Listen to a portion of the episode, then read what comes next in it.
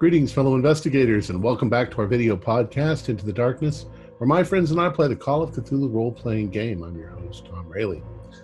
We're about to begin an interesting campaign under the guidance of our game master, Jeff Wilkins, who has chosen to run for us A Time to Harvest. The campaign was written by Brian Sammons, uh, Charles Zaglanis, uh, Glynn Owen Barrass, and Mike Mason, and it's available on the Chaosium website. There are six scenarios in this campaign. Let's call them chapters. Uh, that being said, this is chapter one, episode one. So, without any further delay, let's begin our journey into the darkness. Jeff? Thanks, Tom.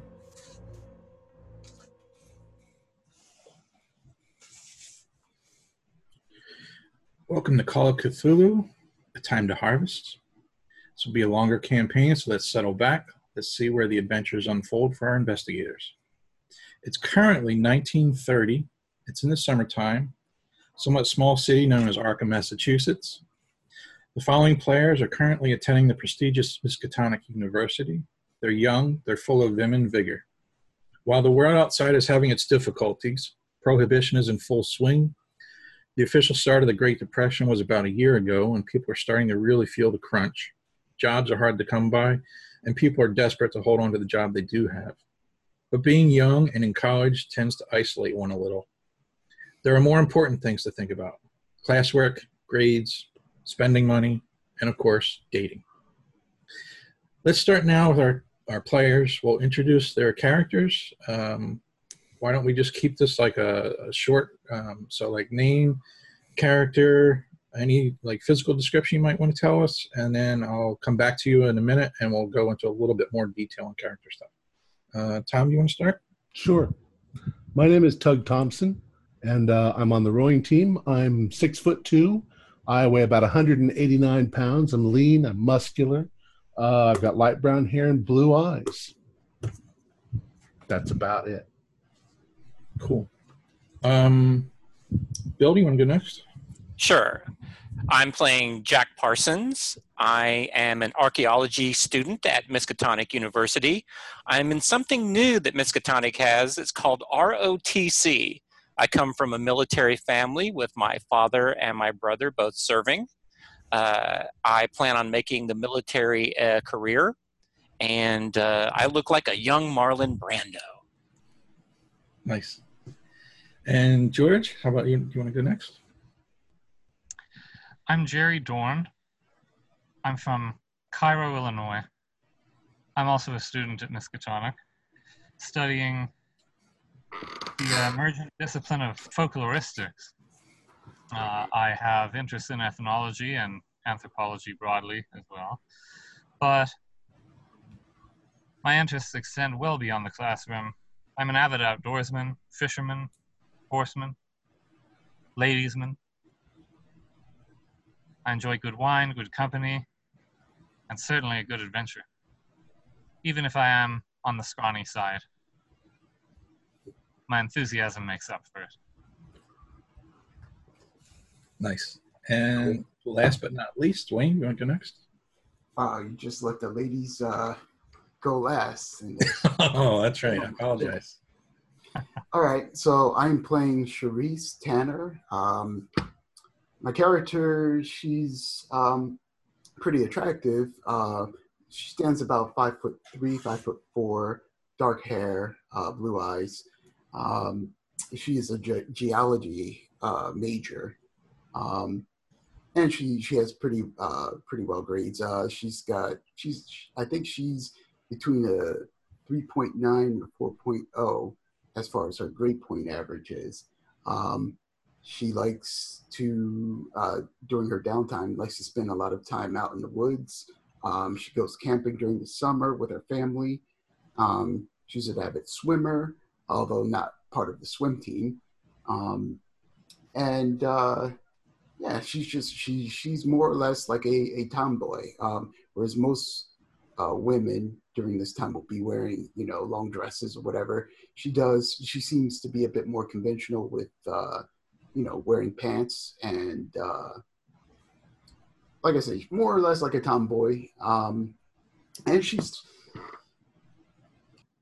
she tends to be a kind of a loner, um, but that's really because she spends a lot of her time in, with her head in, in the books. Um, uh, she's, like I said, majoring in geology, but minoring in archaeology and anthropology. And she's smoking hot. Nice. All right. Um, so I'm going to change things up right from the start because of the way the scenario was written. There's a lot of backstory that needs to sort of be narrated, and I thought rather than try and like just sit here and read a long paragraph of text and kind of bore you guys, I'm going to try something a little different. So what we're going to do is we're going to basically have like a flashback scene. So we're going to start the current time is 1930, August 1930. We're going to flashback to a year ago, 1929, right around the same time period, right around August. Um, so think about the fact that you guys are technically on your summer break. Um, you, I would like if you guys could kind of set the scene for your characters to maybe, uh, I think I'm going to start calling you by character names now. Uh, Jerry, I think you were um, living off campus but nearby. Um, Tug, I believe you're on campus. Um, so, so basically, like you know, kind of describe uh, an average day, summer vacation. You know, what what kind of things are exciting to you? What are you doing around town? Um, and I'm going to start with. Uh, let's go back to Tom first, and then we're going to jump to Jerry, and then we're going to go to. I, th- I think we'll go to Bill next, and then we. Okay. Well, once again, I am Tug Thompson. Uh, my average day, I mean, we talk about summer vacation. It's not much of a vacation. My day begins before sunrise, except on Sundays when I get to sleep in, unless I'm going to go practice, in which case I get up before Sunday, sunrise on Sundays too. Then I go to practice. I usually row for an hour, hard rowing, not that pushy, pussy shit that Mike and the Grunions pull. I usually head out and around that little island in the middle of the Miskatonic. I think it's called Putnam's Island. There are some strange things we learned about it in class. I, I, I take folklore. Uh, there was some old dude that lived out there. Oh, oh, and some witch. I forget her name. Anyway, I, I, I then head I, we, I head west uh, towards Rail Bridge, which is upstream all the way. Then I do a speed run with the current all the way back down to Peabody Bridge. Then I go back against the current all the way back to Jacob's Landing. Then I shower and then I uh, I head to the library because I have to do study if I'm going to stay in school uh, and get to stay on the road team. And then I go back to my dorm. Then I freshen up and then I do my homework. Oh, oh, oh and I eat too.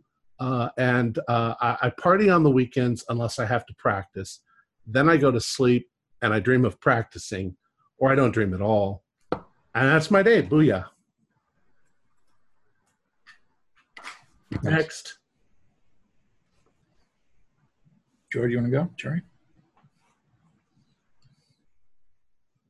Is George So there? I also uh, often see the sunrise during the vacation and during the year, but that's not because of rising at sunrise, but often because of long nights spent in contemplation or walking in the woods or observing the moon and its beautiful reflection on the water and perhaps praising it in poetry to uh, my various companions, especially female companions. I uh, definitely favor the summer and the spring and well, more indoors in the uh, colder time. But it doesn't stop me from preparing to resume my studies of folklore, although on my own time my uh, interests verge toward the more esoteric. I've been reading the works of uh, one Irishman, uh, Aleister. It's very inspiring. Uh, he exhorts uh, the poet to do as he will, there are great mysteries to be uh, explored, either in company or in solitude, and this seems a fine way to spend a vacation. I appreciate the river, but uh, not for the same reasons Tug does. In fact, uh, I think sometimes if he slowed down, he would appreciate it more.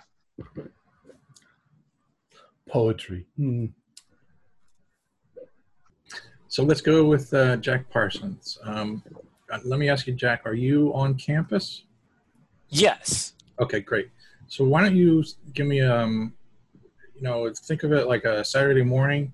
Uh, what, you're on campus. What what would be your start of your day here? Sure. Uh, I usually stay on campus. I'm a scholarship student, but I do stay on campus during the summer months to work in the cafeteria or clean up the grounds, to uh, make a little extra money. If there are any cadets around, we might run drills, uh, exercise, go to the gym, some gymnastics, some boxing. Uh, there's a gun range nearby where we can actually go shooting if we want to. Uh, Saturday's like any other day for me. I grew up in a military family. Uh, you know, Sunday is the day of rest that we use. But other than that, if I'm not in the stacks studying archaeology and on the dig, uh, just locally investigating on my own, uh, in the rare book section of the Miskatonic Library, uh, corpus sana. So I'm going to try to balance it out between my body and my mind and making sure I have enough money to stay in school before I join the military. Nice. Um, I'm going to say that you are going about your morning routine. It's so it's still fairly early on a Saturday morning.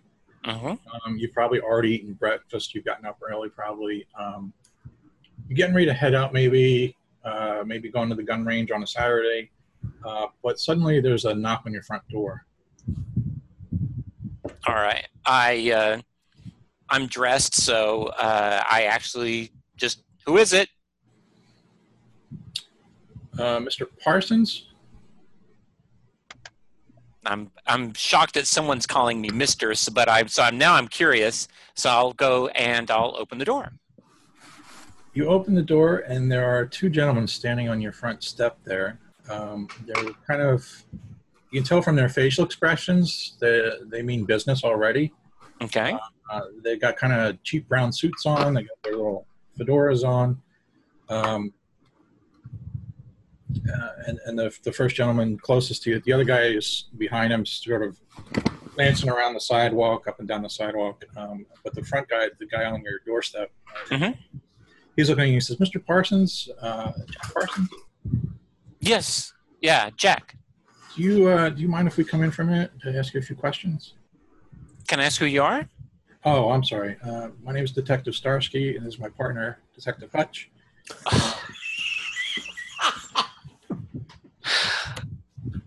Ugh. And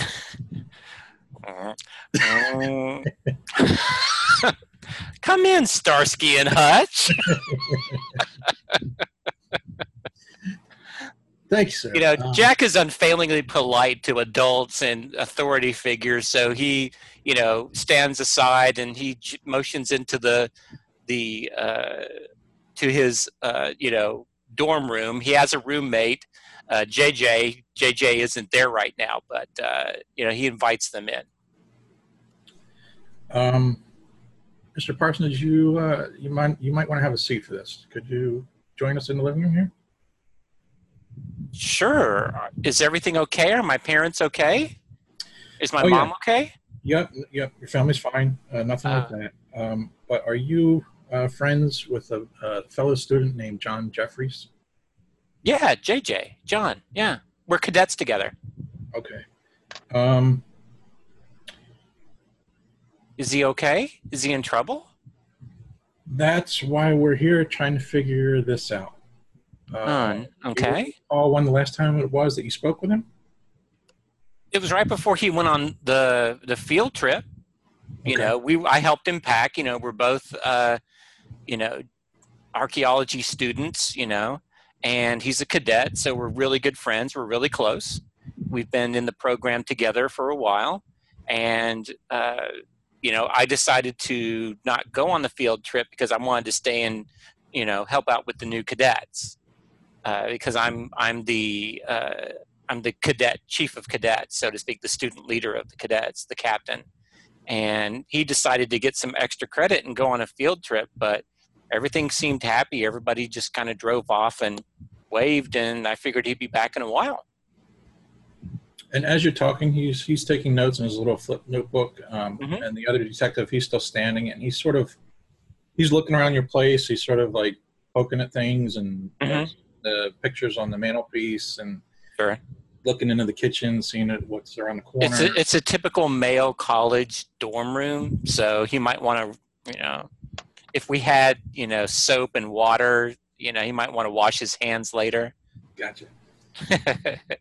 Um, what was? Uh, how would you describe his attitude? Did did he seem okay? Was he excited to go on the trip?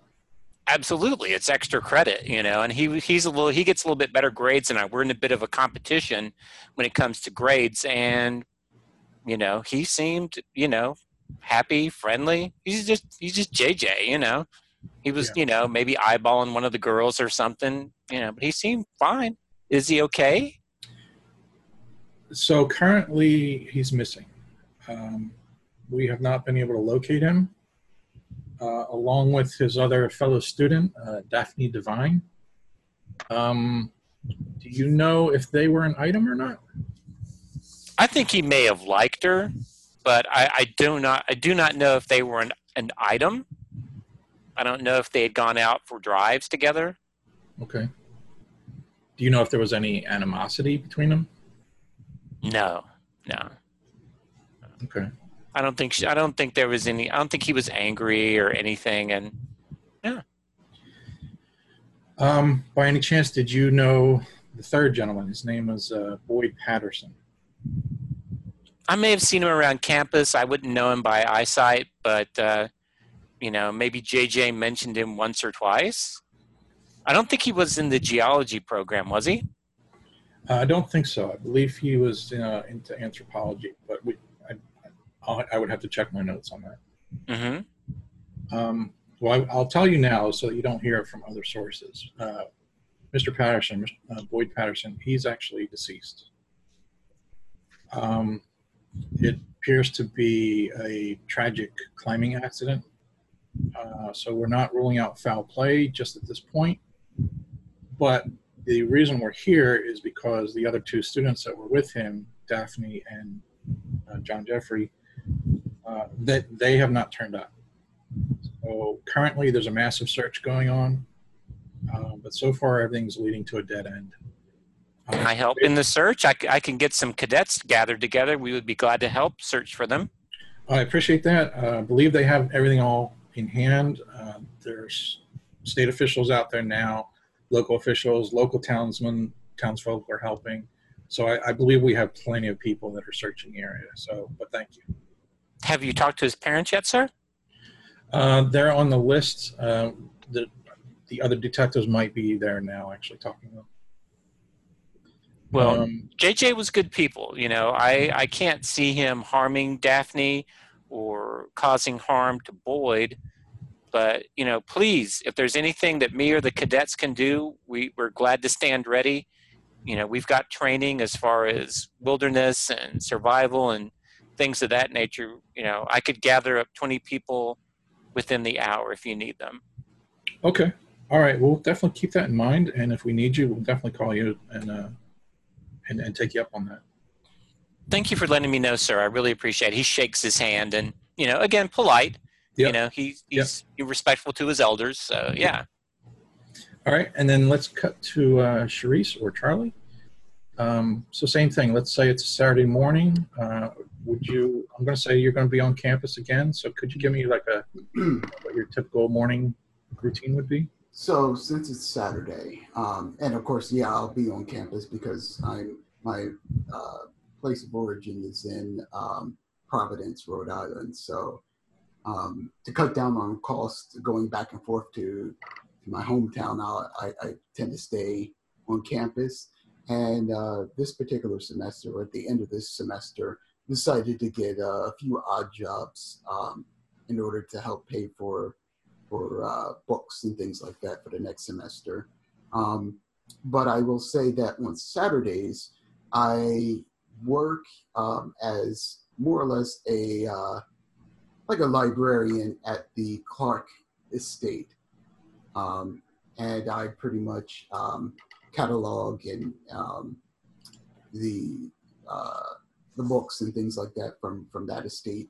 And I'll do that from I say early morning, uh, about 9 a.m. to about 11 a.m. And then from there, I'll go to the school uh, library and uh, I'll work there until about four or five o'clock.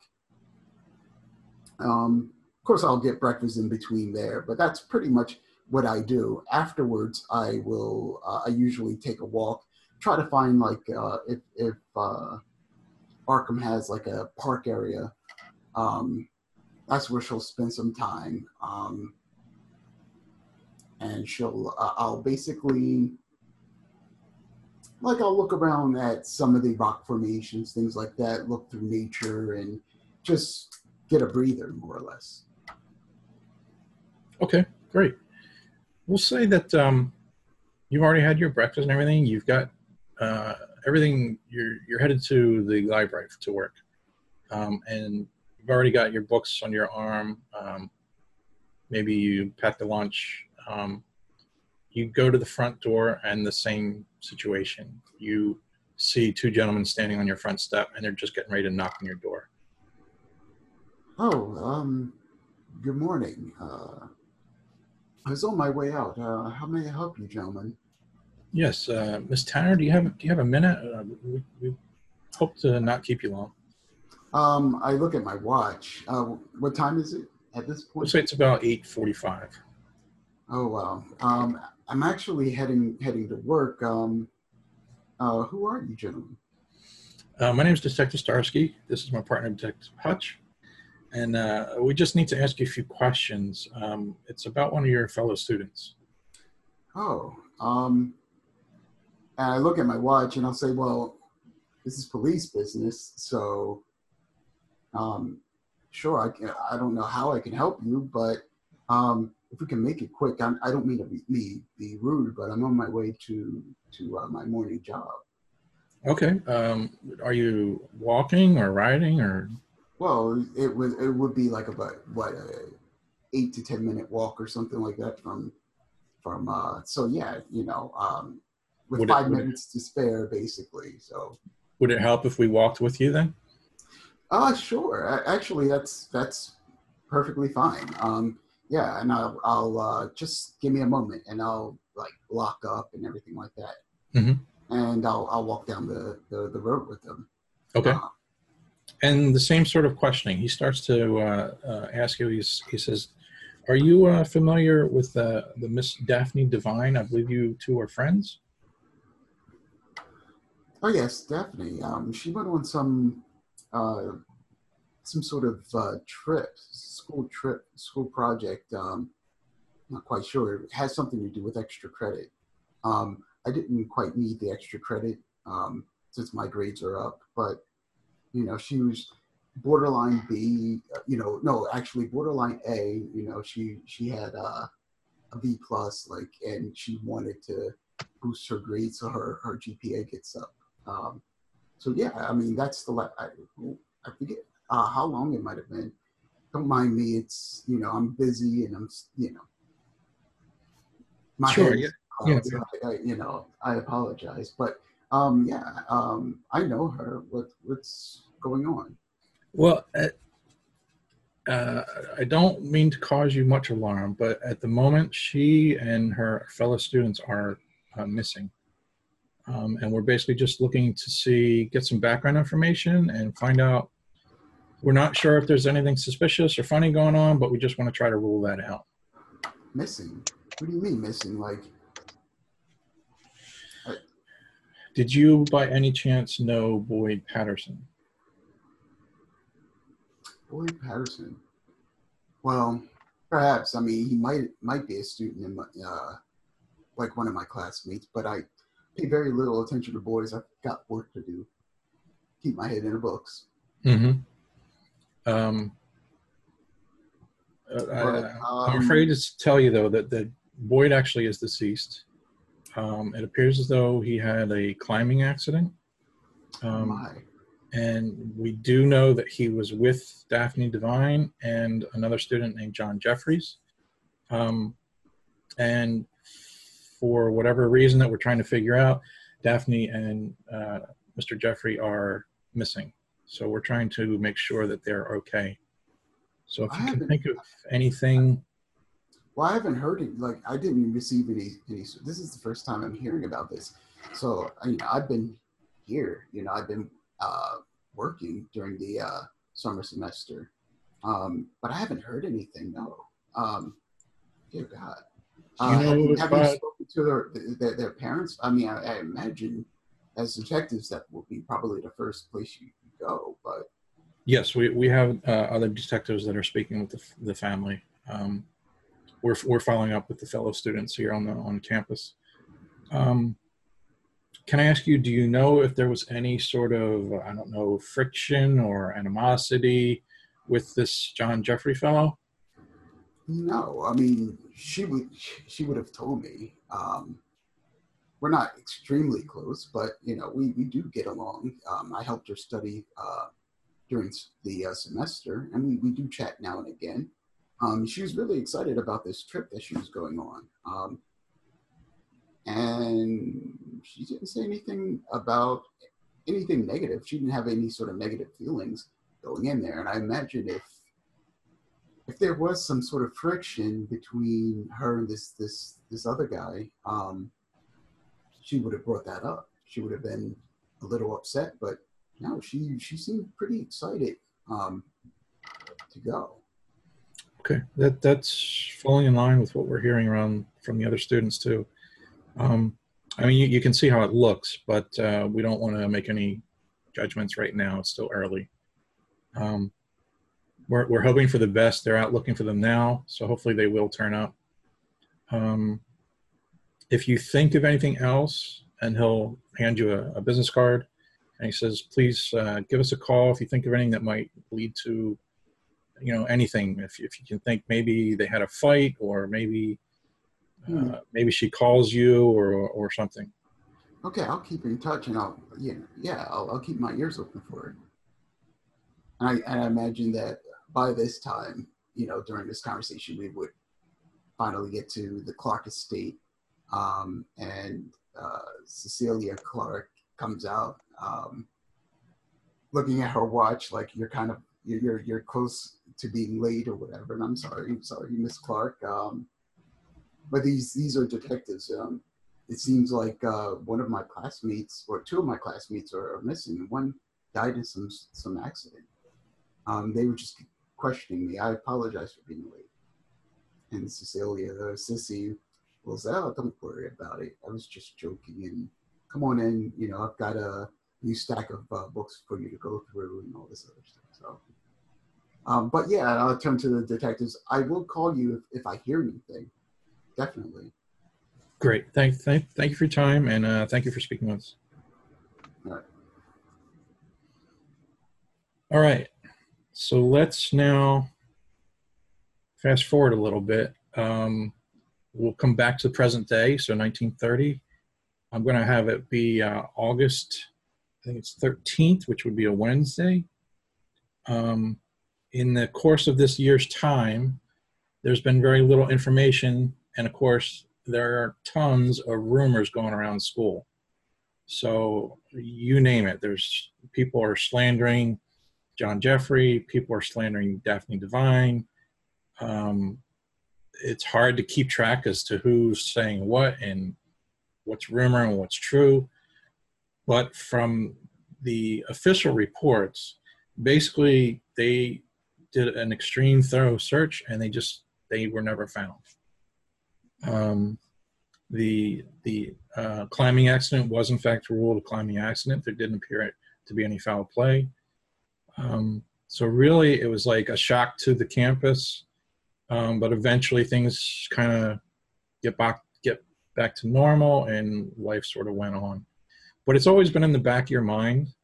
Um, and of course your friends you always kind of wondered well whatever happened to them maybe are they still around? Did they leave? Did they you know what happened?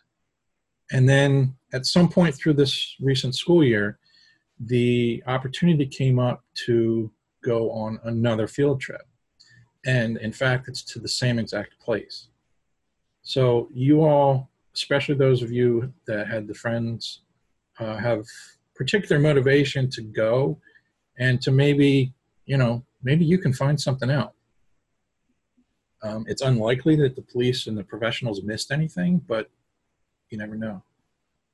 Um, Tug, what would be your motivation for going on this field trip? You, you Extra credit.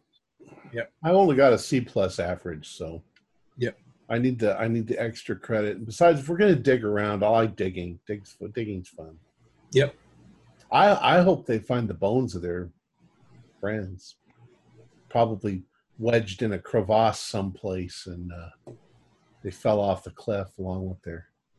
What was that guy's name? Boyd Patterson. Mhm. Yeah, it would be cool if we found his skull or something. And uh, Jerry, your grades and so forth, are you considered a good student? Is this for extra credit or?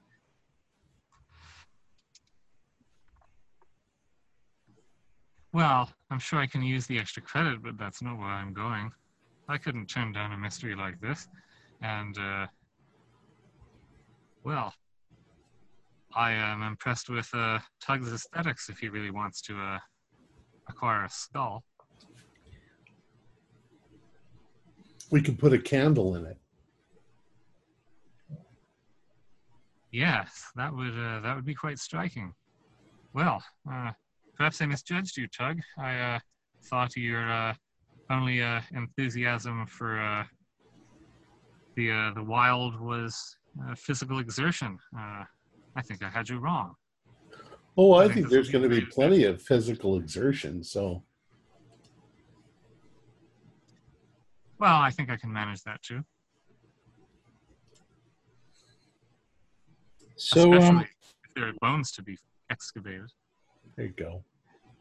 We should uh, we should see if some of the archaeologists are coming along.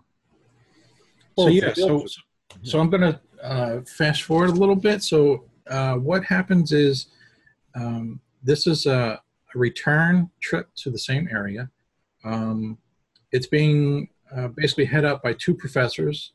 Uh, professor Roger Harold, he's the current professor of anthropology, um, and then you have a dual.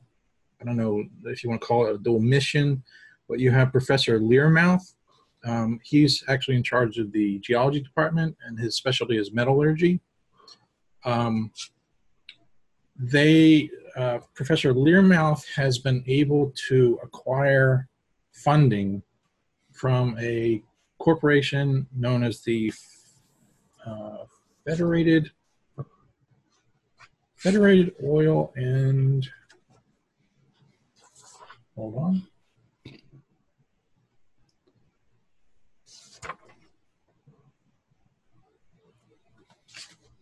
Federated Oil and Chemical. So basically, you know, think uh, like Exxon or some sort of gas type company. Um, they've been kind enough to donate funds for this joint investigation. They're hoping the geology students can uh, can possibly turn up some uh, mineral and ore samples from the area. Um, and at the same time, as the show of good faith, they're allowing the folklore students to come along and they want you all to um, basically follow up on the folklore of the area. It's rich with stories. Um, so it's kind of a, a dual joint field trip here. Um, you have a list of students who are all going. You may have known some of these students. You've seen them in class, definitely. You may have seen them around campus. Um,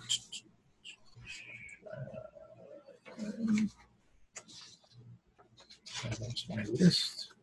But we have the leader of this expedition is going to be Robert Blaine. Um, he's a little bit older than you guys, probably a year ahead of you. Uh, could each of you do a knowledge roll for me?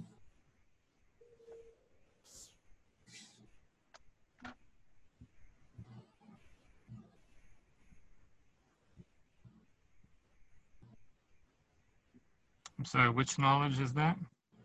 Uh, knowledge would be uh, was an idea roll uh, in your top skill. Nope. 84 out of 70. Intelligence. Intelligence.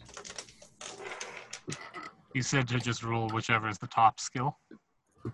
No, it's intelligence roll. Oh, I see. It says idea. Yeah. I, I heard two fails. Uh, Jack, I didn't hear what your microphone. Sorry about that. I passed mine. Pass, okay. And Jerry? I failed. Fail, okay. Jack, um, perhaps it's because you were friends with John Jeffrey. Uh, you recognize the name Robert Blaine. You might actually know him a little bit. Um, what you know from last year was that he was actually supposed to be with those students on that same field trip. Mm-hmm. But the night before they were supposed to leave, he had an accident where he fell down the stairs and he broke his arm. So he actually did not go. Um, and you kind of watched him spiral out of control a little bit as the year went on. Uh, it was a matter of guilt. Uh, maybe it was survivor's remorse sort of thing. Um, he went from being a, a decent student to getting involved with alcohol and letting his grades slip. Um, he started to become very withdrawn. And then as the year went on, he slowly started to pull himself out of that. And he became friends with the professor, uh, Professor Harold, the art anthropology. And, uh, and now this is sort of like the same thing with the professor because this is kind of a black mark on his record too to have such a tragedy around an event that he was in charge of. So now that this second time is, is rolling around, they're hoping to like sort of redeem themselves. So Uh, did Professor Harold actually did he go on the previous trip and make it back? He, Or was it not- just under his purview and he sent them off? correct? Yep, the latter. Okay. Um, so that was Robert Blaine. So he's your he's going to be your group leader. Um, you have Roderick Block. Uh, his nickname he goes by Little Rod, although he is not little. He's a lot like you, Tug. He's a jock. He's a football star. Um, have uh, Yeah, I know him. yeah, I'm sure you do. Yep. Friends. Eh, Okay. Uh, we have um, Louis Gibbons. He's a rather charming fellow. Uh, looks dapper. He's known for playing the piano. Um, if there's ever a, a get together, if there's any sort of musical, he'll, he'll provide musical entertainment. He's not afraid of the spotlight. You have a gentleman called Terrence Laszlo. He's a little, to be kind, he's a little bit snobbish, a little bit of a bore. You have Harold Higgins, or Harry as he goes by. Uh, he's kind of the joker of the class. He's always pulling practical jokes, rarely takes anything serious. What was that? He's crazy. He's crazy. You got uh, William Noakes. He's pretty much just an average, good, friendly, good guy. Uh, you have Clarissa Thurber. So, uh, Charisse or Charlie, you will not be the only female on this trip. You will have a, another female on the trip with you, Clarissa. Uh, she's ambitious and she's rather charming. She's rather good looking. You have uh, Jason Trent. He's very shy. Um, black hair, kind of sullen looking, kind of sticks to himself. Um, and I believe that is it as far as all the other students. Yep, that's it. So what we're going to do is let's have us. We'll say it's a Wednesday. You guys are going to be prepared to leave on this trip on Friday. Um, I want to give you guys a chance to. You can either explore, you can ask further questions around campus, you could talk about equipment, what you might need, what what's going to be provided. Um, you can talk with the professor; he can give you guidance. Um, it's kind of up to you guys as to which direction you want to go first.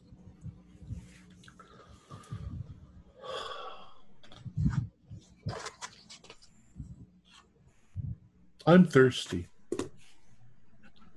I'm going to get something to drink. Uh, So in the prep up in the in the prep for this, how has uh, Blaine been acting? Does he seem to kind of be eager to get back into the saddle to redeem himself? Is he nervous? Do we see any backsliding as far as drinking or things of that nature are concerned? I mean, I just kind of want to make sure that Well- our leader is able to lead. do you know Blaine? Why don't you go talk to him? I'm sure he's like hanging out over there.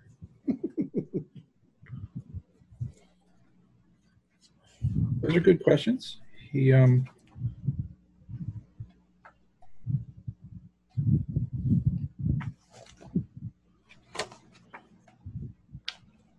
he does seem to have pulled things through lately. Uh, like I said, it, it was a range of motions almost where he seemed depressed at times. Uh, he kind of blamed himself. Um, but but yes, uh, he he definitely has kind of turned things around, and he's eager. He wants to be the leader. He wants to protect everybody. He wants everybody to be safe. Um,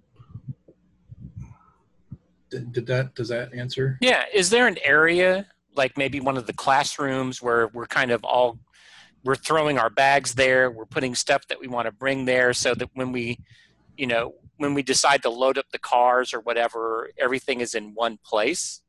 Yes. Does that make sense? Yep, we can definitely do that. Um, so this is uh, the general area that you guys are in. You can see Arkham there.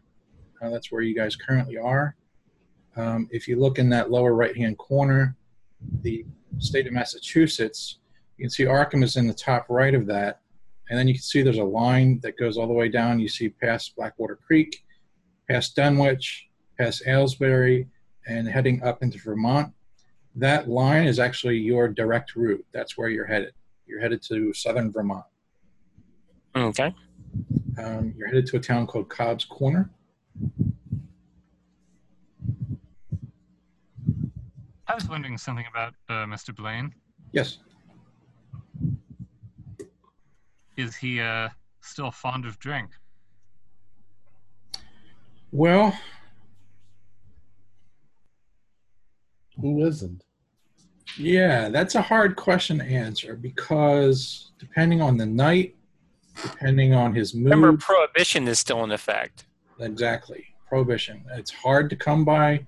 Although in the city of Arkham, maybe not that hard. There's a lot of speakeasies about. I can get you whatever you want. Tug apparently got has connections. Connections. Well, then I'm sure that we're friends, as I would be with Mr. Blaine if uh, he had the right connections to uh, maintain such a decadent habit. Yeah, definitely.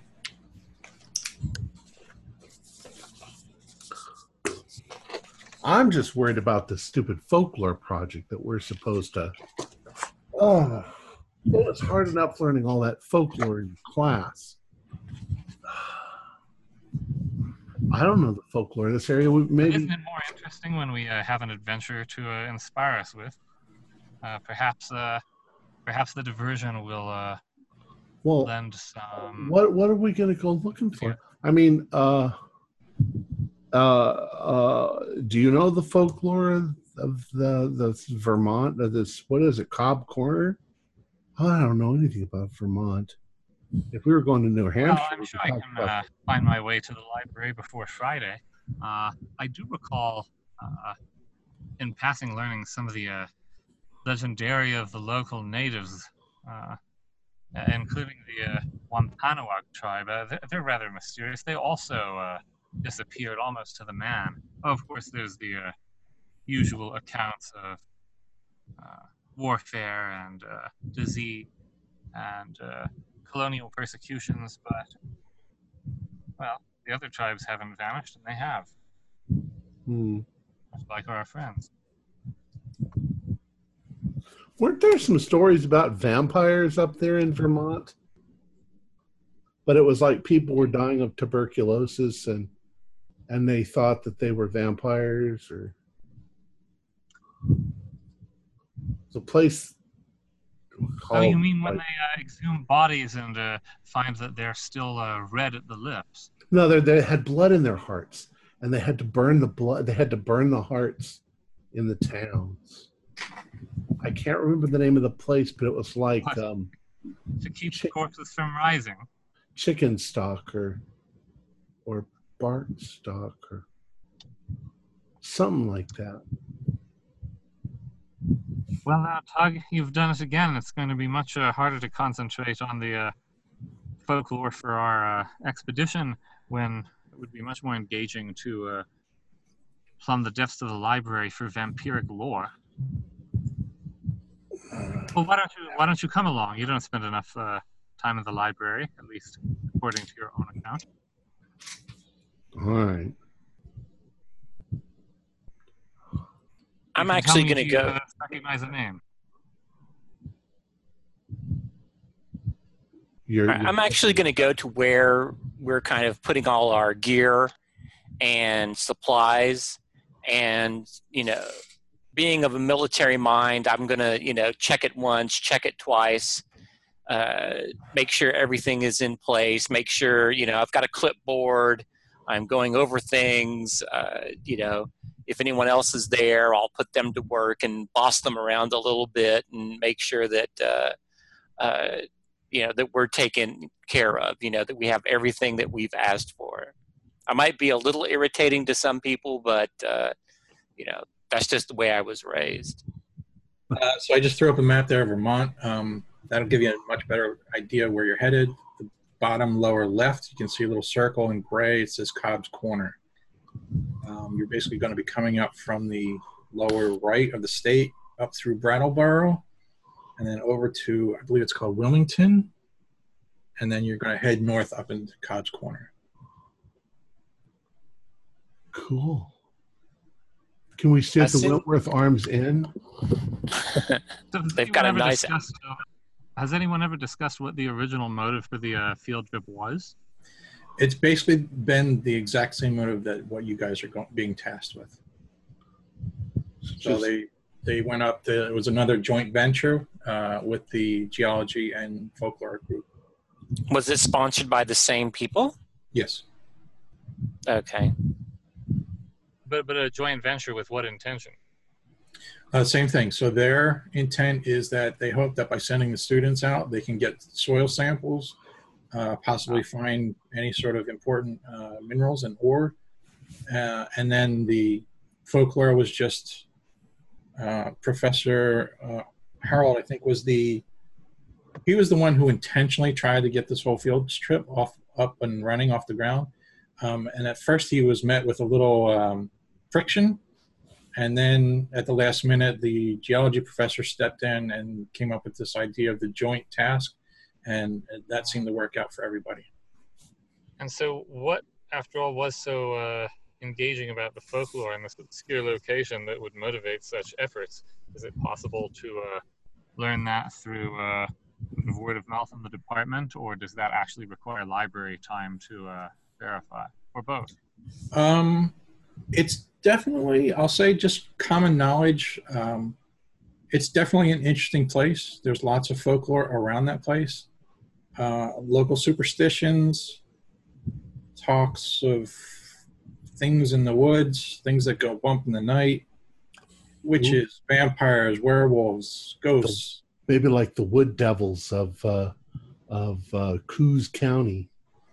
I mean, it's kind of like uh, if you're into folklore and all, this is sort of what was that TV show? Um, What's a TV show? yeah, E- Eerie, erie pa Eerie, Hmm. where like all the weird stuff happens.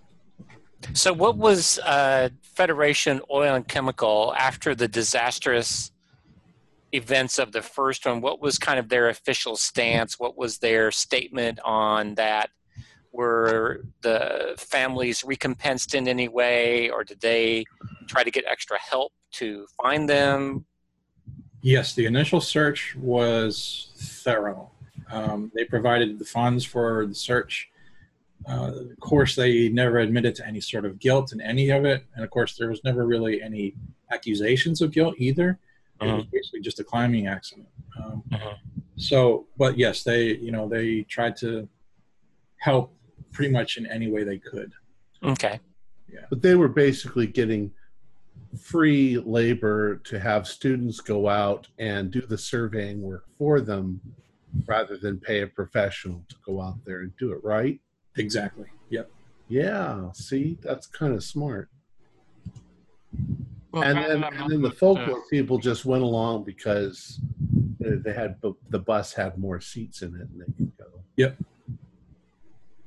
Speaking, Yes, on that note, granted that I'm not the most uh, studious and uh, I'd often literally rather be fishing, uh, nevertheless, such a morbid mystery uh, was sure to hold my attention for the past year, if anything would. So, uh, in between, you know, at least passing, uh, I'm sure I found time to inquire a little more thoroughly as to the particular folkloric interests uh, among all the weirdness of the region. Uh, surely our esteemed professor has uh, written about the subject before, uh, and perhaps even uh, those uh, few who I might be acquainted with in Arkham who have interest in the occult might have sorted the mere, mere superstition from folklore with a germ of truth. So I wonder if it might be possible to compress uh, a year's worth of idle curiosity into either a summary of useful information or a roll or two. yeah. Um, I think I don't have anything more specific other than what you do know already. Uh, there is definitely the connection with the Indian tribe that uh, you mentioned already. Um, so that's certainly something you can look into as far as the folklore aspect of it. Uh, why did their tribe go missing? You know, um, Well, then I will definitely uh, spend our uh, prep time with uh, further research uh, on those uh, natives, particularly if our uh, professor himself has done any uh, such like research. Uh, Yeah. But it's hard not to be distracted by Tug's whole vampire tangent. So if I see anything about vampires, uh, I'm definitely looking into that. There's those are some cars. Yep. So that's your transportation right there. You got a red one and a blue one, and then you've got a nice uh, work truck that's going to be taken out mostly for the geology crew. Uh, in the picture, there's no canopy on it, but it will have like a canvas tarp over it Mhm. to, to provide you with some sort of uh, protection from the elements. Now, are we going to be staying in tents? Are we going to be staying at the site? Are we going to be staying at a hostel or a hotel and then traveling each day out to wherever the dig is? That's an Well, it's a excellent. site I should hope. Who knows what we might observe? In the Can I can I ride in the back of the truck? Yes, You Tug. can. Absolutely. Yeah, that's an excellent question. Um, the professor uh, steps up and he tells you that we have um, acquired a place with a local through a local real estate company. Uh, it's currently an abandoned house uh, up on the market, but it will provide you with shelter and uh, should be, you know, the, the bottom line you can read between the line. It's free. You won't mm-hmm. Ooh, ooh, an abandoned house. That's good. And does is Federation Federated Oil and Chemical are they kind of do they have a guy on the ground here that is a liaison between ourselves or did they just kind of sign a check over to the professors and say spend this how you will? Yep, the, the latter. They kind of Okay. you know, here's the money. You're in charge. The professors, and Right. then the professors are doling it out to Blaine. Um, So the professors would be the one who, uh, you know, dug up the agent, so to speak, and the agent, you know, we need a place for, you know, ten kids to stay, and you know, dug up the dug up the see what I did there? Yeah, I'm that smooth.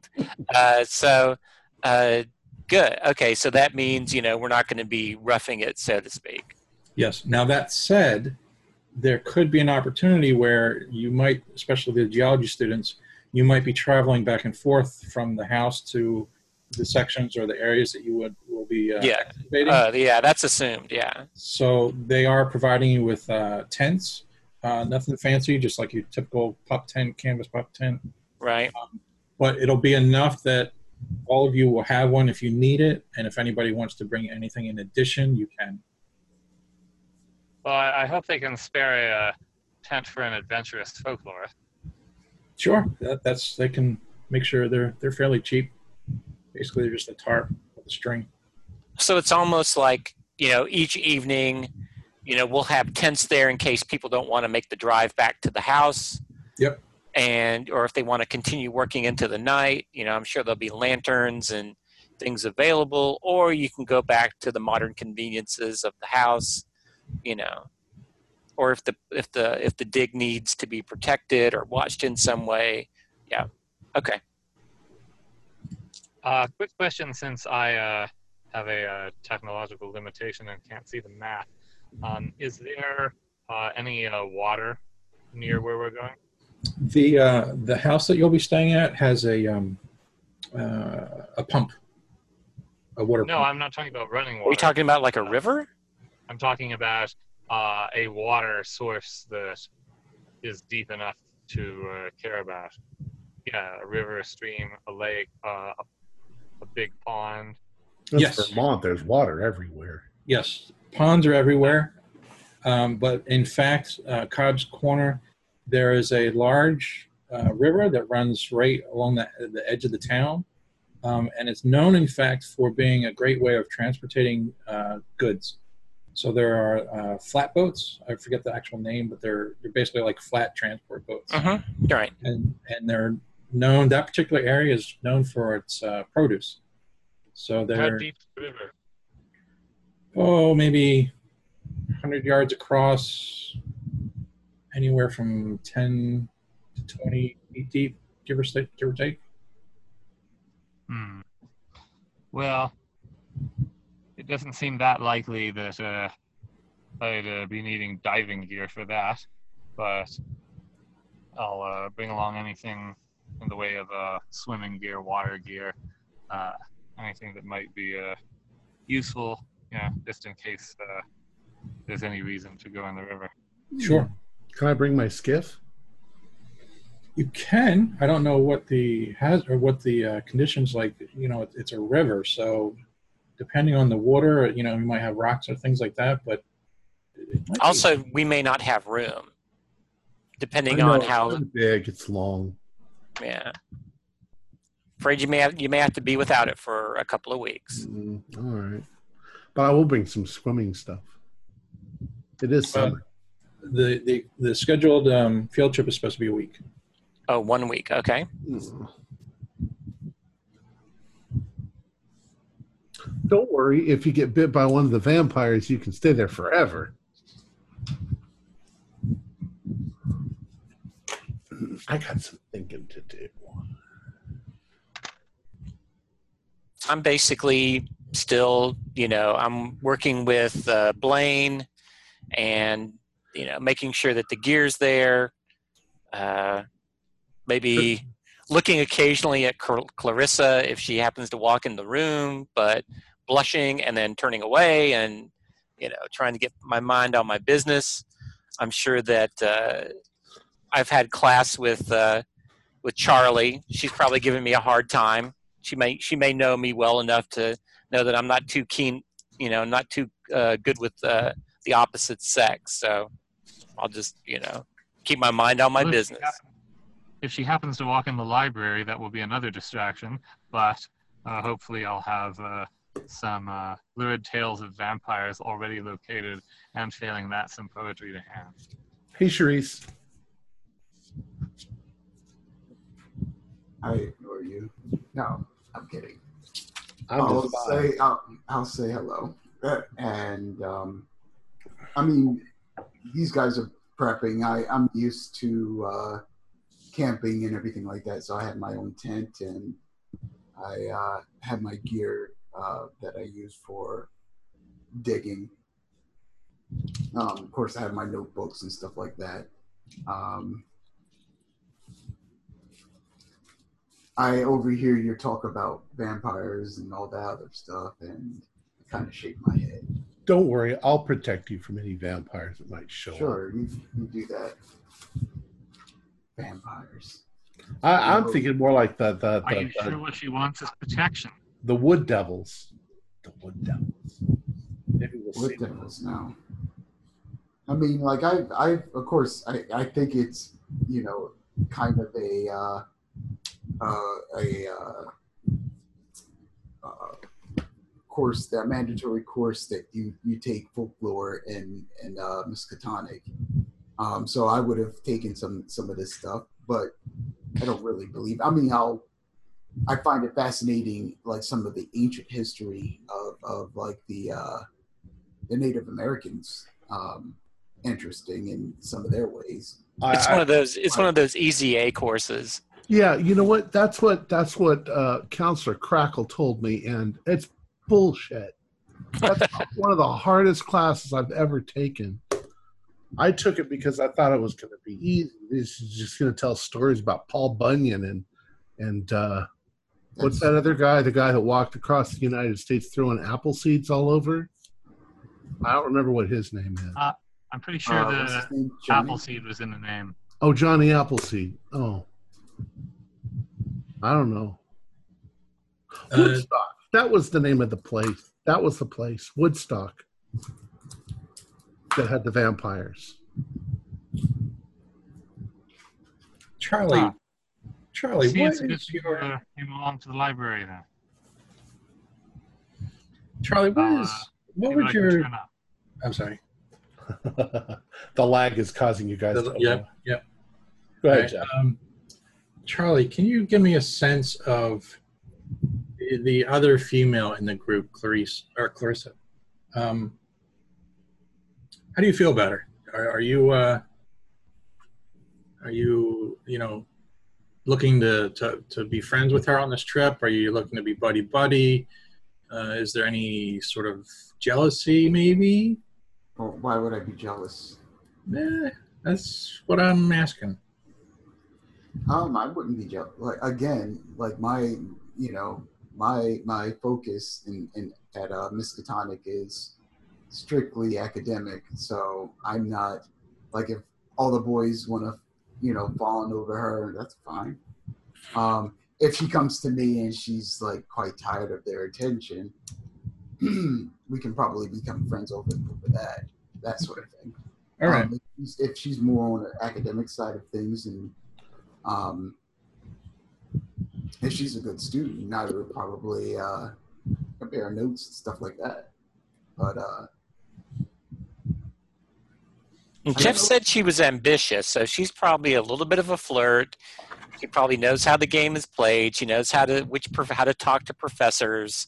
Uh, I, I think that she may not be as bookish as Charlie is. That would be my initial guess. Let me um let me do two things. Uh Charlie and Jack, could you both do a spot hidden? And That first spot hidden of the game. first spot hidden. And Jack, I'm gonna give you penalty dice. Oh man! All right, Just because. no worries. I missed that. 69 out of 60.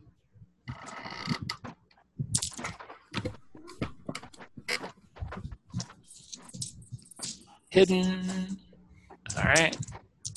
Penalty dice. Nope.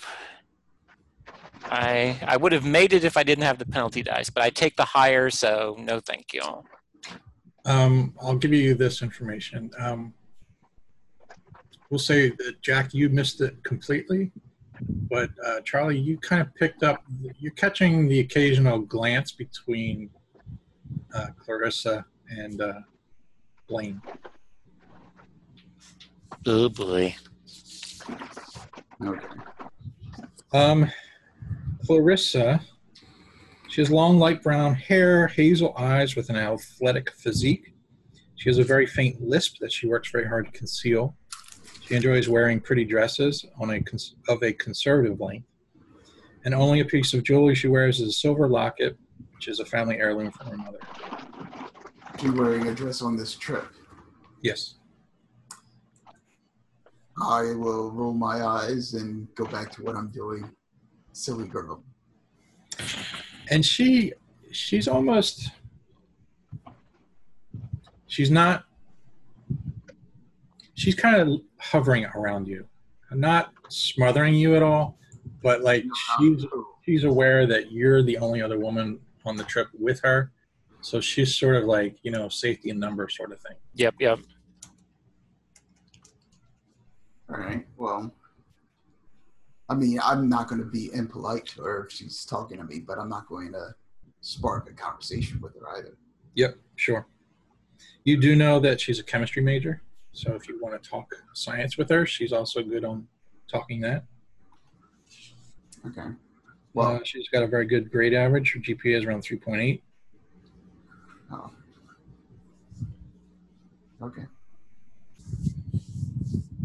Well, again, uh, you know, um, well, I will say, um, I will like turn towards her if she's hovering, and I will, since we haven't really left yet, I will ask her, "Is that what you're planning to wear out on this uh, this trip?"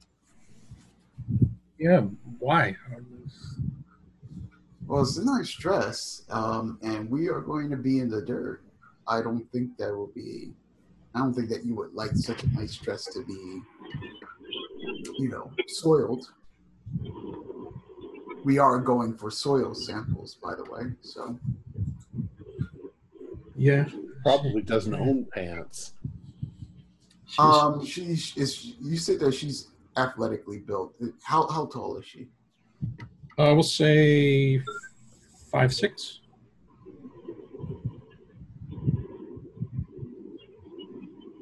Well, I said I was what about five three, five four.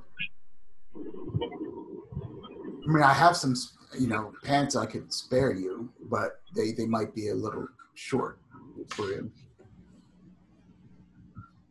Well, that would- that would be great. I mean, I I don't. I mean, I could rus- rustle up a belt somewhere. I mean, I'm not heavy or anything like that. What are you trying to say? She and I are about the same build. Picking up a few why- pounds there, Charlie. oh, you mean short in length? I thought you meant short in trying to No, keep short my and light. pants up. Yeah, I'm, yeah, I'm looking up to her slightly, and I'm like, yeah, Some high waters. short and length. So it's definitely an, an awkward moment. Like she's she's like not sure if she wants to sacrifice her fashion for practicality, but she's up to you. also yep, Right. I, you know, the the offer stands. I mean, it's up to you to take it. yeah, no, definitely. She she's very thankful and appreciative, and so therefore she is she'll she'll accept your offer. Um, let's sort of wrap up the the uh, equipment and stuff. Um, is there anything in, in particular you guys want to bring on this trip? I think it might save us some time that we can just kind of assume that we have everything that we would need for a standard dig, you know, rather than going through the manifests of madness and uh, you know listing every every single item. Yep. I mean, I think that if we assume that we have it, we will have it, and let's just say that we're competent. We know what we need to pack, and anything that we might miss, either the professors will speak up and make sure that we have it. I have a clipboard of power, and or Blaine would make sure that we would have it, and uh, you know, odds and ends and weird stuff. I guess we can just handle on a case by case basis. Okay. Yeah, that's I, basically I have I have a pocket knife. That's, pocket knife. Okay. That's basically uh, you know anything that I would consider unusual. Like now would be your chance to like pick it up. Um, there is a small general store in town, so it's not like you need to cover everything. I'm just looking, you know, if any of you has anything weird requests or. Well, you said we are going to have kerosene lanterns. Yeah. Yep, sure. Um, I suppose maybe a flashlight, but That's not sure that how popular they are at this time. So Yep. No, uh, batteries are still around. Um, they last on average about two hours, so they're not quite as powerful as what we're used to. But yep, they're common. and the flashlights aren't very bright. Right. I think it's probably prudent to make special note that I'm bringing a rifle. Okay. Uh, That cleared with the flat the school. It's a hunting rifle.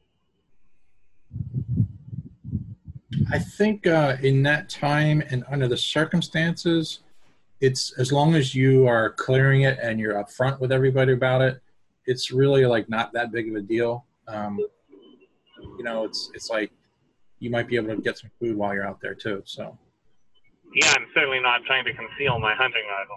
right, yeah, it's not like trying to sneak it on the trip. I I don't own a gun, so I do own a gun. I'm not a very good shot. Any. I will bring a hatchet in case we need to chop wood. Sure, that's Okay. a good idea. Um, Jack Blaine uh, pulls you aside and he gives you an envelope. And, Okay. Uh, inside the envelope is uh, quite a bit of money. Um, the uh, the FOC Federation Oil, they've given a series of. It's not a lot, but it's enough, uh, especially Five dollars. yeah, yeah. Basically, it's the the money you got. You can control it to give to the folklore students. It might be able to be used to loosen lips. Oh, okay. All right. How much is it? We'll say it's uh, yeah, five dollars. It's like fifty bucks. But it's probably not one five dollar bill. It's probably Right. Right, right. Okay. I'll just uh you know, slip it inside my jacket. Yep. Yep. Well, since Alright. it sounds like we're talking about uh, our impending departure, um, since I spent that day in the library before we uh, left, um, is it possible that by specifically researching any of the relevant topics in the Miskatonic University Library, I learned anything else? Uh, or were you presuming a successful role when you filled us in? Yep, exactly. The la- the latter. Um, Ah, okay. yep. There's nothing really specific per se about it. Now, I Now, when it comes say- to the to the geology students and the folklore students, are there uh, is there like a student leader for each group? Is there kind of a you know seniors, then juniors, then sophomores, then freshmen? Are the seniors on the trip kind of taking a leadership role, or uh, Um, not exactly. Basically, it's Blaine. Blaine's running. okay, all right, Uh, to be honest with you, uh, I'm not sure exactly how like classes are going to be treated in the rest of the scenario. So like, I want to stay away from like, well, okay, you're a junior, um, okay, you know, because like this could fast forward two years, and I still want Okay. you guys to be in school still if you need. right, to. right, right. So we'll, we'll just sort of. I just didn't know if Blaine had an equivalent on the folklore side, or if he's pretty much the guy for both folklore and geology. Yep, he's he's both. He's going to be floating. All right. Both. I, I I assume the teachers are the ones in charge, and they'll tell Blaine what to tell us. Yeah. Now, just to be clear though, the teachers are The not. teachers aren't going. Oh. Yeah. Well, then I assume that the professors have told Blaine what to tell us. exactly. Yes. Well, they've probably given him his marching orders. It's like this is what you're doing, and make it happen, and then you got a week and go. Yeah. Well, hopefully Robert won't. Why, why is this a guy in charge again? Um, he's familiar with the area. He was supposed to go last time, but didn't. Um, and it's kind of like a way for him to, I don't know, prove himself. Um, But how- is he familiar with the area because he's uh, been there before, or because he's from there? there was, uh, you're catching me off guard. There was a previous trip. Um, They probably go out there every year. So the one the, the one in 1929 where it was just the three students that went that Blaine was supposed to go. They were actually going as a follow-up trip to a previous one. Okay. Ah, They had found some interesting uh, ore samples, and that's kind of like why they returned to the area. Um, so you're catching me off guard because I can't remember for sure if Blaine was on that very first one, but I think he's familiar with the area. Okay. We can say he is. It's no big deal. Yeah, yeah. All right. Um, I think we're just about ready to leave. Then we can fast forward to Friday morning. Um, I'm gonna sneak and bring some alcohol. yes, I was going to ask. you Actually, I was I was going to say that um, within my possessions. I still have the the business card of the detectives. Great. Good thinking. Heart, ski, and stutch. Mhm. Um, could everybody give me a roll, D100 roll? I'm just looking to see if you get under 50 or over 50. 52. Over 50. I'm sorry, did you want us to also do that? Yes. Yes. Okay. Um, I got seven. Ooh. Okay. That would be under. Yes, it would. Well, do we know what this means yet? I'm going to tell you in a second. Uh, How about Charisse? 77. over.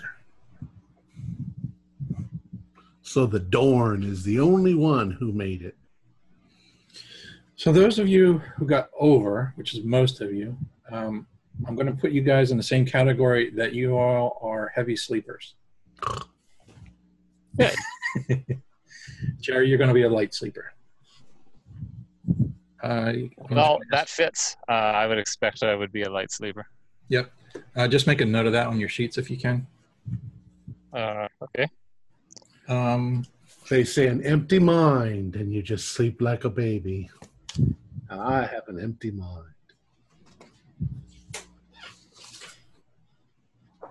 Okay, sorry, too many papers.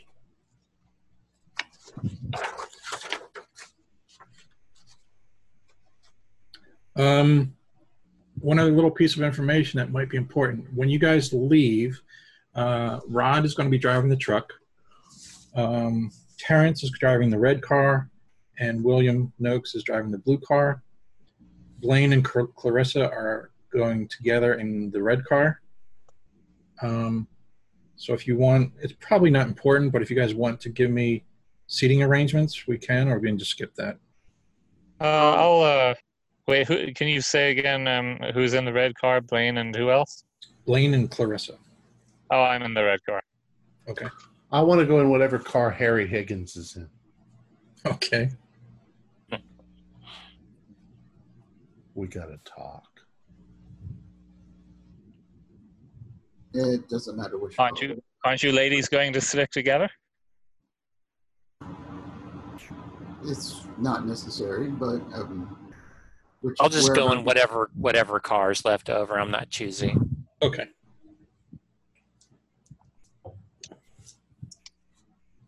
All right, I got got it written down. All right, I feel like I'm forgetting one other thing, but I can't find it, so we're going to push forward. All right, so we're going to say Friday morning comes. Um, everybody's excited for the trip. Everything's been arranged. Oh, the other thing I was going to tell you. Uh, there's another gentleman, even though the students, you guys are driving up there, once you get there, you're going to be uh, provided with a driver for the geology team for the truck. Um, he's a local guy. Uh, his name is Joe Harlow. Uh, he knows the area really well. He knows all the shortcuts to get places. He can take you to lo- good locations. Um, so basically, once you get there, he'll drive the truck, and then the rest of you can just split up in the cars. What was his name again? Joe Harlow. Okay.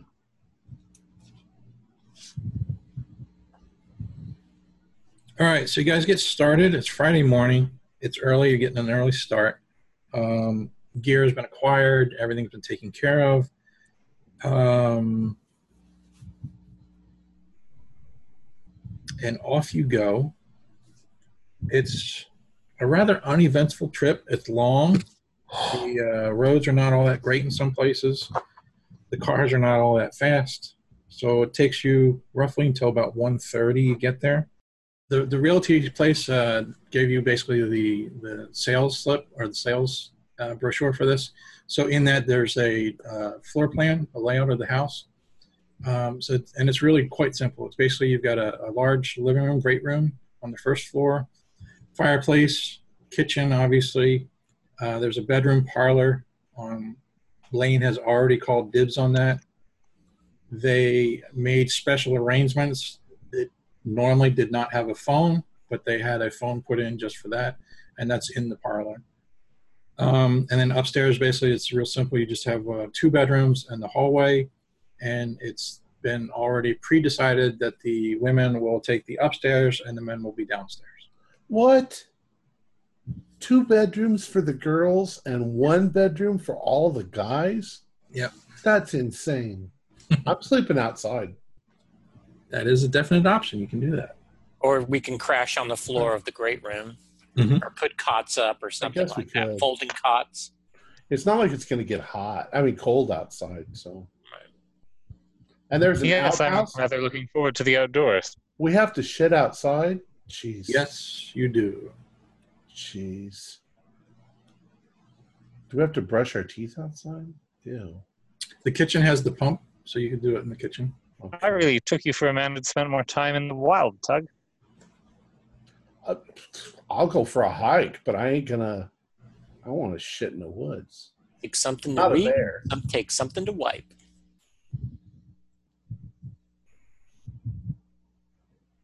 All right. So what we'll do is uh, you arrive into town. It's a small town. Um, you pretty much blink and you're through it. So think, um, you know, 1930. Think uh, like a Norman Rockwell painting. Uh, it's got all the, you know, there's a general store. There's a local police department. There, there's a diner, uh, like a grill called Jim's Grill.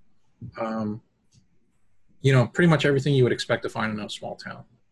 Um, as you drive through it, the idea is that you're going to go to the house first, kind of get set up, and then we'll see what happens from there. All right.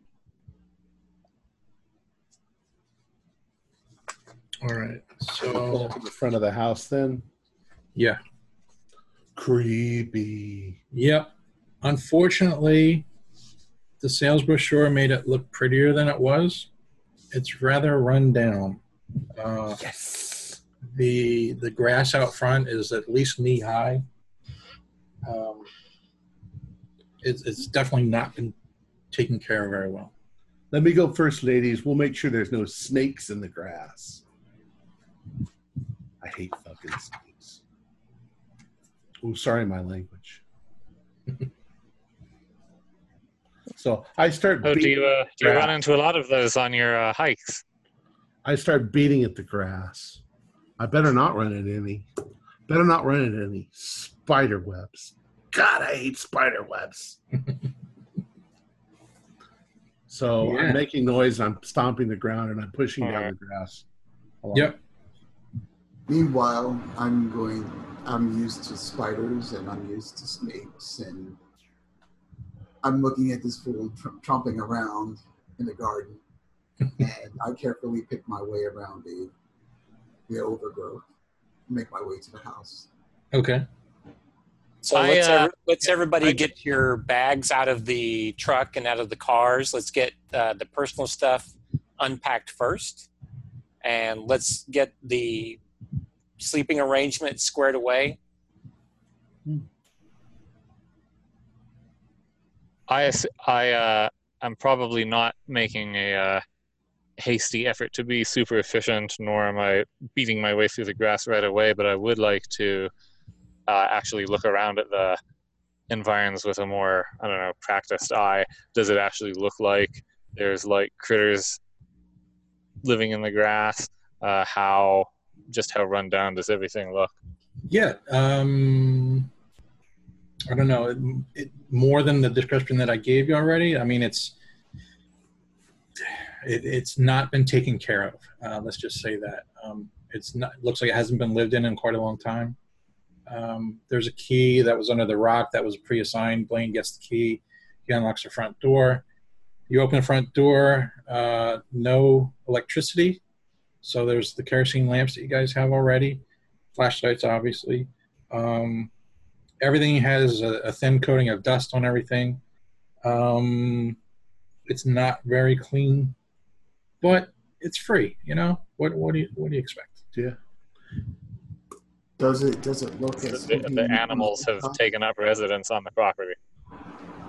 Yeah, there's there's probably. I mean, that's a safe assumption. You're kind of out in the middle of nowhere on the edge of town. Uh, woods are behind the place, actually all around it, really. Um, Oh, nice. Yep. Uh, silver maples are the predominant tree. Um, old hardwoods, oaks. We're gonna have Um, squirrels. We're gonna have raccoons. We're gonna have skunks. We're gonna have Yep. we're gonna have possums. Yep. We're gonna have mice. We're gonna have rats. We're gonna have spiders. We're gonna have Be more concerned about ticks. awesome. ticks. Yeah, absolutely. Yes, ticks. Little bloodsuckers.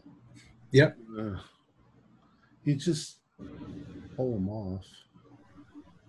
Yeah, but sometimes you won't even know they're on you. So, you know, make sure. Well, if you'd like, every evening I could examine you and see if there's any ticks. I can examine myself, but I will advise everyone here to examine themselves at the end of the day. Make sure that there's no ticks on. Well, let's get a look in this house. We probably need to clean it up. That's your job, ladies. Ooh, we're going there. Does the house? Does the house? I'm ignoring him. Does the house um, look as spooky on the inside as it does on the outside? Yes. Yeah, I mean that's a matter of opinion. Cobwebs. Yeah, definitely. I'll take Does care of the look- cobwebs. Does it look like a, a haunted house, or does it look like just an old house that's a little rundown on the outside? But Um, let me show you. are there like are there like holes in the wall? There's holes in the ceiling, that sort of thing, or is it Like- still? Doubt that it's dilapidated, but it's probably all the paint's peeling off of it. Yeah, there you go. Hmm. So you know, it's it's a roof over your head. Okay. Are there any holes in the roof? Uh, no, th- it seems it seems patched. Okay. That's all I care about. Just be careful. If we light a fire in the fireplace, make sure it doesn't set the house on fire. It could be all clogged up with creosote and, and stuff. Well, are there any chimney brushes? You're gonna clean the chimneys? It's it's, It's- better to it's it's not gonna get that cold. It's August. yeah, but we're not talking about for the heat. We're talking about for the lighting. Well, let's do a campfire outside. That'd be way more fun. We got kerosene lamps inside. I'll start gathering wood. Yeah. Yeah, that's actually a great idea. Um, Watch Uh, out for uh, watch out for copperheads out there. Nah, uh, you and Terrence have uh, uh, started off for your gathering wood. Um, I got my axe, so I can chop limbs Sure. off dead trees and stuff like that. Yep. Um, Jack, you see that uh, there's the hand pump in the kitchen, um, and you notice that on the wall above the pump, there's a little faded yellow and blue hand stitched plaque, and it says "God bless our happy home." Nice. Uh, the little window there looks out into the backyard. You can clearly see the outhouse there. It's not too far away. I'm actually going to give the pump a couple of heave hose and make sure that it's primed and make sure that maybe get the brown water out of it or get as much brown out of it as I can so Yep. that it's ready to go if somebody needs a drink or for cooking or whatever. Yep. And I'll remind you, it is August, so it is hot. Um, it's Vermont, so it's not unbearable at nighttime. It does kind of cool off. You're up in the mountains a little bit. So it's it's actually quite nice at nighttime, but during the day it, it can get kind of hot. Um, yeah, you, you start pumping, then exactly like you said, it comes out kind of brownish, but eventually it does clear up. Thinking ahead. Yep, perfect. Um, other than that, there's not a whole lot of much to see in the house, really. Um, Did they leave any furniture behind or is it pretty much stripped to the walls? it's your bare bones, yeah. Yeah. Okay. Yep. So there's plenty of room if you want to lay down sleeping bags or folding cots or something so that uh, everybody has a nice place to sleep Yep, exactly. or nice as possible. Um, Charlie, uh, any issue with you're going to take one of the bedrooms upstairs, right? Or, or did you say you were, are you going to Yeah, do it? yeah, I'll take I'll, I'll take take one of the bedrooms. As a matter of fact, um, uh, imagining that both of them aren't in- around the same size. I'll let uh, Melissa take the larger one since her ego needs to uh, fill out her. So the two women are in the bedrooms upstairs, and Blaine is in the bedroom downstairs. Is that what? Yep. Uh, okay, got it. Okay. Um, so eventually, you guys, everything gets settled in, gear is stowed. Yep. Uh, it's been a long trip. You're all kind of tired and worn out, and uh, suddenly Blaine gathers it. Everybody, you know, get together, come on over. And Blaine says, "You know what, everybody, I'm going to treat you all. I'm going to take you all up to lunch. We're going to go head up to Jim's Grill." All right. Have a nice, Nice. burger and a burger and a shake.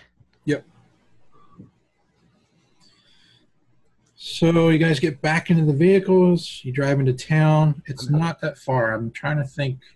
You're roughly about anywhere from a mile to three miles outside of town. So I mean, you could walk it, but it's much easier to drive. Mm-hmm. Um, you pull up to the grill.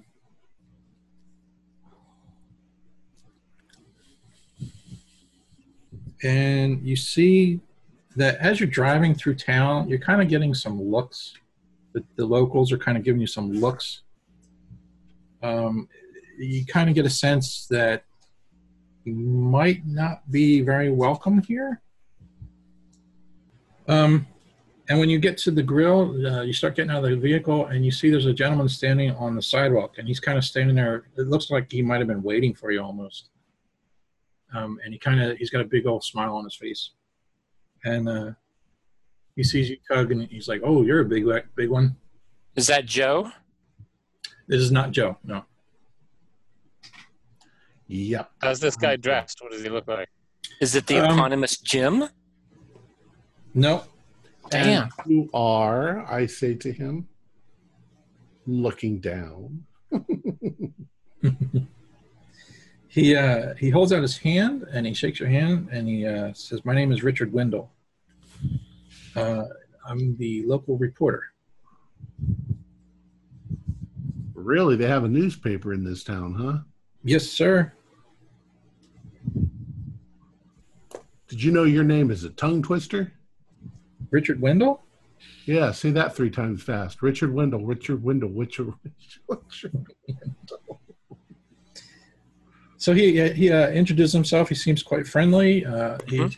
actually he's like, "Do you mind? Uh, you know, th- th- this is like news for a small town like this. Do you mind if I get your names and everything?" I don't care. So we can either lead him toward Blaine, or we can all holler at him at once. I'm going to go inside. I'm just going to kind of walk past him and I'm going to go get something to eat. Blaine, this is Blaine's job, PR or marketing or whatever. He can handle it as far as I'm concerned. He uh, he stops you just before you go into the door, and he says, uh, "Excuse me, sir. Do you, do you mind holding on? Uh, I, I was just hoping I could get a group picture of y'all." All right, I'll circle back around and, you know, I'll stand next to Tug and, you know, You know, there's a lot of folklore that says that when he takes your picture, it's going to steal a little bit of your soul. There's people that would die rather than let them take your picture. But I'll let you take my picture. And uh, it's it's a very quick, you know, he just kind of like forms you up in a quick mhm, mhm. group, puts you, make sure that the uh, Jim's Grill sign is in the background, is clearly seen, and, he, and he takes a photograph of you. Okay. When the, when the flash goes off, I go, ah, ah, I felt it. I felt it. I felt it. and he'll just make small talk with you and uh, you know ask you what you're doing here and i assume unless you guys have questions we can just push forward School project. Yep. He might be a good contact for the folklore people later. Yeah. Yeah, I'd probably, being as he's a uh, newsman, I'd be interested in, uh, uh, you know, any uh, unusual uh, stories or uh, sort of uh, local legends, uh, weird events that he uh, has heard of or would care to uh, talk about. You can stay outside and talk I- to him. The rest of us can go in. Do they have like a little historical society in this town? Or a library? Uh, library, yes. little library. Okay. Yep. We'll remember that because there's probably some folklore stuff. Yeah. Um, Jerry, I think you would know that Blaine would have told you guys like this is kind of like your your arrivals, and you guys can sit down and eat. So the the whole you know interviewing people and everything, we can start that tomorrow. Um, so unless that was just like- my comment on the nature of the small talk. You said some small talk is made, so yes, perfect. the- or if he volunteers anything in the course of small talk, Yep. uh, that's what I would turn his attention toward if possible. Yeah, perfect. I'm not really trying to interview him. Let's get inside and get some steak. Uh, you go inside. There's a gentleman behind the, the grill. There's a woman behind the counter, and there's a younger kid, maybe about I don't know, 12, 14 years old. Uh, he's sitting down at the end of the the uh, the counter there, and he's kind of got his head down. It looks like he's drawing. Um, of course, he looks up, and the the woman and the man they look up, and they are like, "Whoa, you know, we weren't expecting a whole crowd to come in like this." Uh, but they greet you. They're friendly. They're like, you know, well, welcome to town. Um, and she'll she'll take your orders. Cool. We'll just sit around, you know, grab a couple of tables. Everybody just kind of take a seat, get their favorite drink, get their meal. Yep. You know, kid stuff. Yep. Um, I, I'm going to go over to the guy who's drawing and say, What you drawing? uh, yeah, he kind of like looks up at you. Uh, he's very polite. Uh, he says, "Just passing the time. Uh, just uh, if if you look at his the picture, you don't even need to do a spot hidden. It looks like he's drawing trees. Um, Okay. One tree in particular looks a little scary, but Okay. looks like a you know he's just drawing some nice trees. Did they look good? Yeah, not bad, not bad. Like, dude, that's pretty good. Yeah, My name is Tug. Hey, Tug. My name's Jason. Hey, Jason.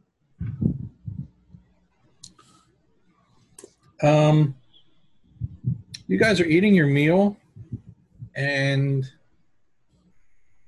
the front door opens, and in walks two gentlemen. The one gentleman walks in. He's rather stern looking. He's tall. Uh, he's got a cowboy hat on, and the uh, other guy behind him is smaller. In fact, he looks almost like your age. He looks young. He's only like 20, 21 maybe.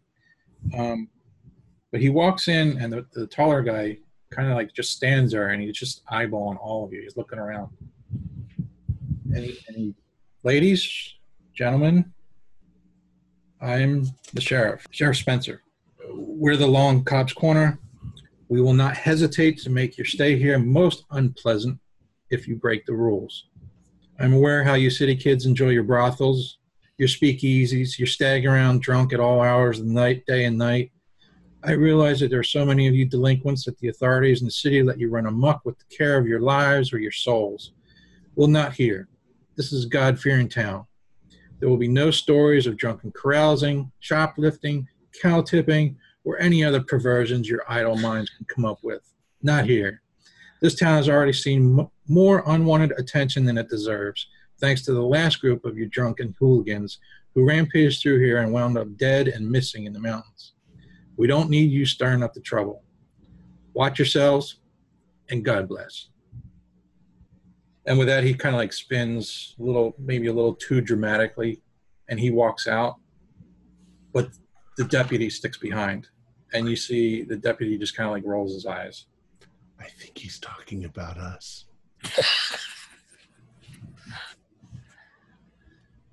but where's the brothel back at Miskatonic? I don't know the brothels that makes Miskatonic. Whatever. I think on that note, we'll end it. Oh, okay. Nice. Perfect timing. Yeah. Um, so far, I've, I've actually taken some pretty extensive notes, so I'll put them up on the on Google Documents so that so that we can all see them. Jeff, you can then correct the spelling. everybody Cool. All right. Our players included Bill Mize, Wayne Worthy, uh, George Sieg, and myself, with Jeff Wilkins as the keeper of the secrets. We're currently producing four shows a week with music and sound effects added in post production in order to create a richer listener experience. We provide audio only versions of our shows free for you to download from Podbean or iTunes. Um, we'd like to mention uh, that we have a new patron uh, who goes by the handle Shimino70K. He pledged $3 a month. Thank you so much, Shimino. If you'd like, if you'd like to become a patron, visit our Patreon account. Just a dollar two a month helps us a lot. Like, share, and subscribe to our channel, and punch that bell icon for updates on our latest shows. And leave us some comments. We love reading them. This is Tom Rayleigh, together with all the members of our gaming club, inviting you to journey with us once again into the darkness for another adventure into the universe of H.P. Lovecraft with a Call of Cthulhu role-playing game. Until next time, good luck and good gaming.